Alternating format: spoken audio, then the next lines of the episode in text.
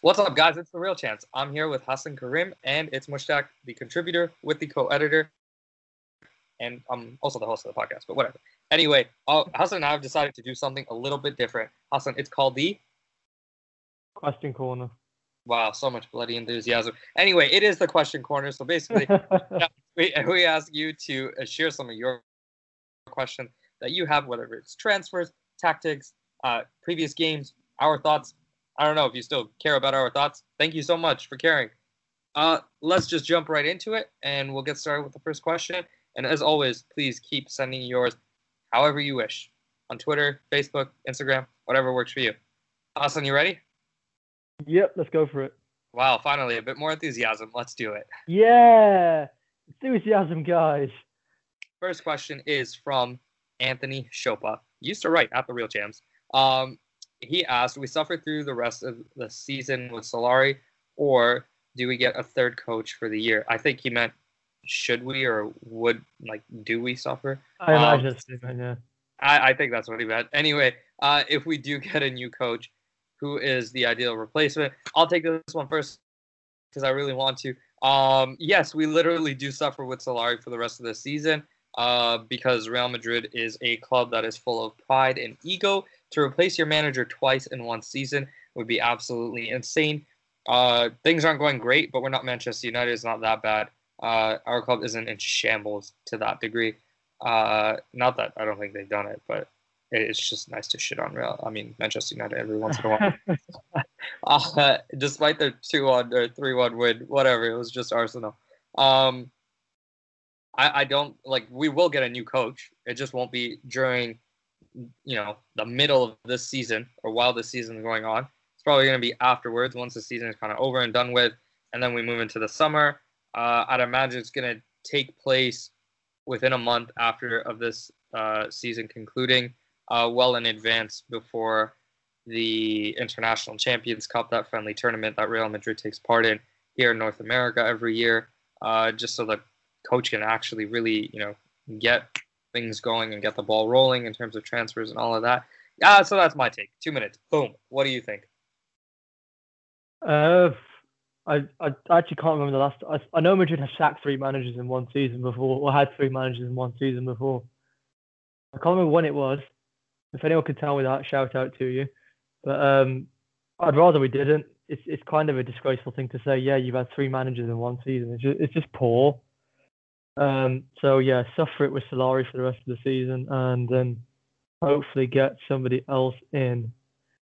In terms of who my ideal replacement is, well, I've been praising him for how long now? Of course, it's Mauricio Pochettino all day, every day, and twice on Sundays. I I agree. I think if one person is going to come into this club, it should be Pochettino, and I truly believe that it is going to happen this summer. Because let's be real, he's not going to win anything at Tottenham. Much better he come here and uh, and work his magic here with the youngsters at Madrid. Next question is from at STL Madrista. Uh, the question is, with the amount of quality young, fast defenders, does it make sense to play a 3-5-2 or something similar with overlapping wingbacks? That is something that you kind of touched on earlier in a formation that Real Madrid played uh, not too long ago, just a couple games ago. What do you think of that formation? I've always wanted to see this formation at Madrid for years. Don't know why. I just find it fascinating. Um, but I, I think it's perfectly possible at Madrid right now because they like the fullbacks in Madrid's back, well, usual back four aren't really your typical fullbacks. They are essentially wingbacks. So it makes sense to play three centre backs. We've got the capable players in the way of Nacho, Varane, and Ramos as your starting three. Maybe invest in another centre back or two to just sort of fill that sort of ranks out to rotate them and whatnot. But I think it works. It makes sense. Com- makes complete sense. So it, it'll allow you to overload the midfield, and with the controlling players we've got in midfield, you'd be able to boss most games in that sense. Um, but it's just a case of who's you, who's your two up top is the question really. And then Well, you've got the question of where does you know your likes of Bale and um, Asensio fit into those kind of those kind of systems. That's the only kind of place where it gets a bit tricky, but I think it makes perfect sense for you uh, to Madrid to be using that with overlapping wing backs. Well, before I answer, my question for you is, is of course a three-five-two. Who would your five be from left to right? So on the left, you- you'd rotate to become Regulon and uh, Marcelo as a, as your wing backs. If you go in just pure wing backs, um, my three across the midfield again it'd be Kroos, Modric, and Casemiro, and on the right side again it's a a, uh, a rotation well between three really: uh, Vasquez, Odriozola, and Carvajal. I mean, to have three players on one side is pretty ludicrous. You're pretty much sorted to rotate through a whole season. Yeah. I guess the the only thing is, so of course I didn't get to watch that game where Real Madrid played a three-five-two.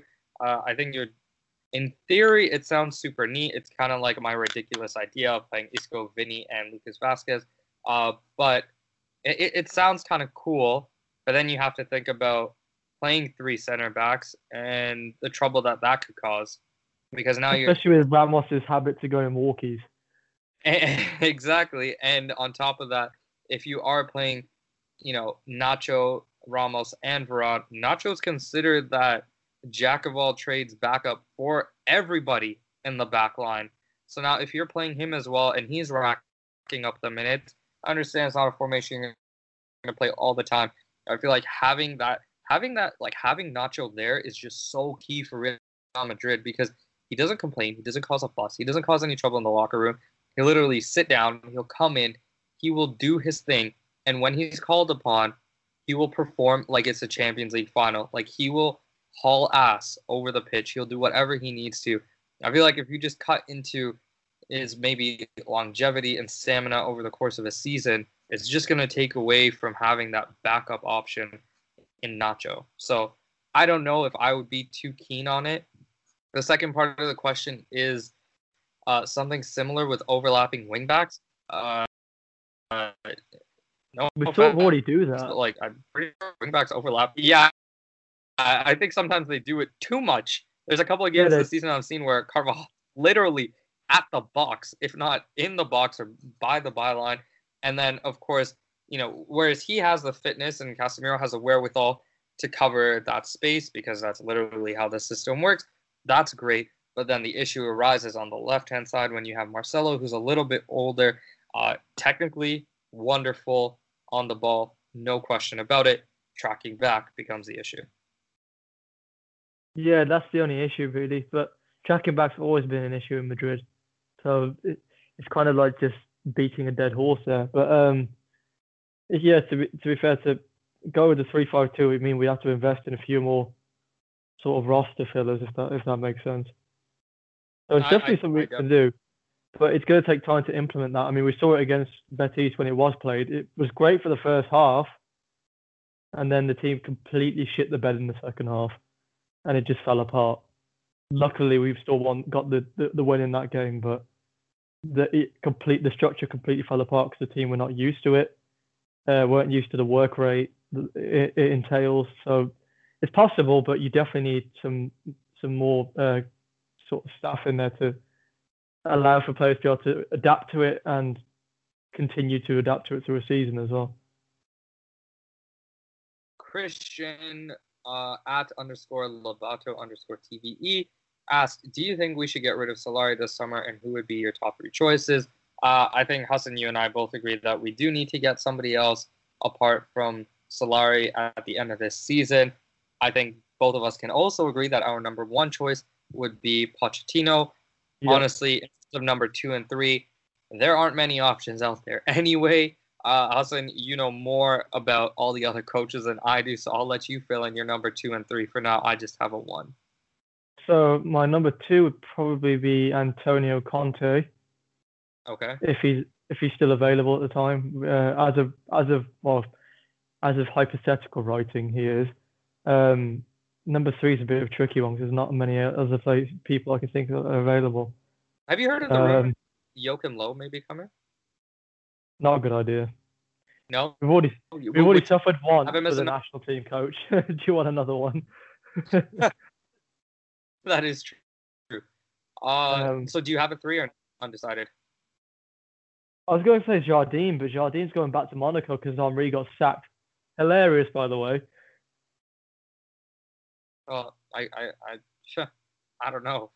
It's gonna be, it's, it's gonna suck if we don't get Poch, and it's gonna suck even more if Conte's not available because, like I said, there aren't many options. So I don't know who Uh-uh. exactly we would get. I mean, anything can happen this summer, right? You never know. I mean, if we if if I had to speak hypothetically, I'd throw Allegri onto the list as well because I do like Allegri a lot. Um, Well, we have heard of that. Allegri coming to Real Madrid and Zidane taking Yeah. over Juventus. it's So definitely been reported, or if possible, Zidane's still unemployed, technically speaking. He's always welcome back. he's always a, the bald-headed beauty. Uh, let's move on to the next question. Abrar at Real Madrid, Hala Madrid 99. That is a long hash uh, at. Uh, anyway, this person says the club will definitely buy a striker this summer, but which ones are the most are most realistic? Uh, this person listed Icardi, Kane, Neymar, Mbappe, etc., or others. Uh, I think all of them are far shot. Uh, one, I don't want Kane. Uh, I don't know. I think he's great, but I'm not really sure. I like. I, I'm just not 100% on him. Uh, Neymar and Mbappe, neither one is technically a striker. Of course, both could play as strikers. If I had to go out of any of those, and just in general, it would probably be Mbappe.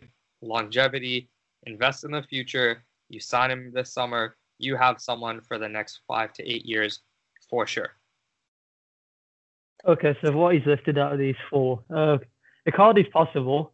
I think Icardi's completely possible. I don't think that's impossible whatsoever. Um, I think he'd be a good player, but again, you have to you've got to adapt your system to because Icardi's not like Benzema, where he's going to drop a bit deeper, link the play, pass the ball a bit. Icardi is literally the kind of guy you put the ball in the box, he'll put it in the net. Simple as that. That's it. Nothing else. Harry Kane isn't going to be available. I'll be amazed if he is, but I wouldn't say no. I think he's um he's definitely definitely he's obviously world class. There's no no denying it. He's a world class striker. Um, I just don't think he's going to be available. And if he is, he's going to cost a stupendous amount of money. Neymar's not a striker, uh, nor is he going to be available. Mbappe, as much as I'd like him, not going to happen. Um, if I had to name some other ones, um, there's not many else out there that I can think of really off the top of my head. I'd like to see Memphis Depay chased. I think Memphis Depay is definitely a player to, to go after. He's averaging a goal or an assist every 89 minutes for Lyon at the moment. That's more than Nabil Fekir. Um, I did a really freaking big write up about this not too long ago, actually. Um, called Scouting Well, Notepad well, for any of you that wants to know. but yeah, no. If I had to say anybody else outside the ones he's listed, I'd say Memphis Depay because he's capable of scoring. He's capable of uh, creating. He's good at dead ball scenarios. He's got good free kick on him. He's he's got pace. He's got dribbling. He's got everything. Okay. Last There question from that was a good answer. Last question is from Blaze at Blaze underscore Matthias. Uh, Blaze says, "Can Marcos Llorente be our Frenkie De Jong?" Now, earlier in the podcast, we did say, uh, in the previous podcast, we did say that this will be a podcast of uh, basically 50-50s, and that's kind of how life is. Can either go yes or no. It's a very closed-ended uh, situation. He'll either be better or he'll be worse my take on this whole Marcos Llorente, Frenkie De Jong thing. First of all, I think Frenkie is good. I think he's a talented player. I think he's got a lot on him. He's got a good head on his shoulders all around. Of course, he's playing at Ajax in the Eredivisie. Ajax are known for creating great players. I mean, yeah, he came from somewhere else, but whatever. You get the gist of what I'm saying. Secondly, I think Madrid fans have held too much importance on Frenkie for the simple fact that there were other teams gunning for him, for the simple fact that we haven't signed anybody, and people just want to sign someone for the sake of signing someone, and more so because it was Barcelona who was in the running for him and in the end ended up purchasing him. Now, I'm not saying that I wouldn't want Frenkie on my team, but I think having Marcos Llorente at the moment for me completely justifies not getting Frenkie. Now, there's been times where this is this plan has gone to shit at Real Madrid. We had Illarramendi earlier, four seasons ago or so. He was supposed to replace Xabi Alonso. Of course, that didn't work out. He got shipped back. We bought him high, sold him lower, literally lost money on that ordeal.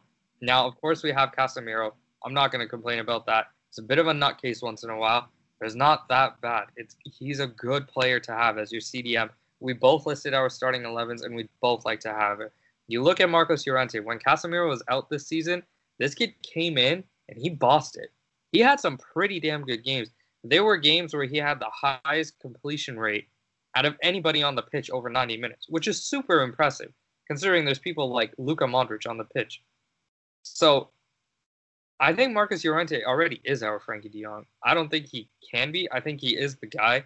I think when he gets more chances this season and as the seasons keep going, and if he chooses to stay at Real Madrid and not just, I don't know, cut his losses, if that's what you want to call it, like Mateo Kovacic did last summer, I think he's going to be a great player at Real Madrid. I could definitely see in the starting 11, maybe not next year, a half and half, but the year after, and the next five to seven years. I'm done now. Go ahead.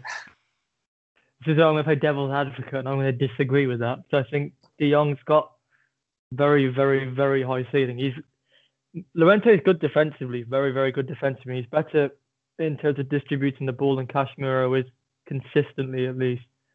But if you look at the underlying numbers of De Jong's sort of defensive work against Casemiro's and Llorente, so in the Liga so far, Casemiro averages tackles of 2.6 per game. There's 1.8 from uh, Llorente and good old Frenkie he's averaging 1.5. So he's about the same thereabouts as uh, Llorente.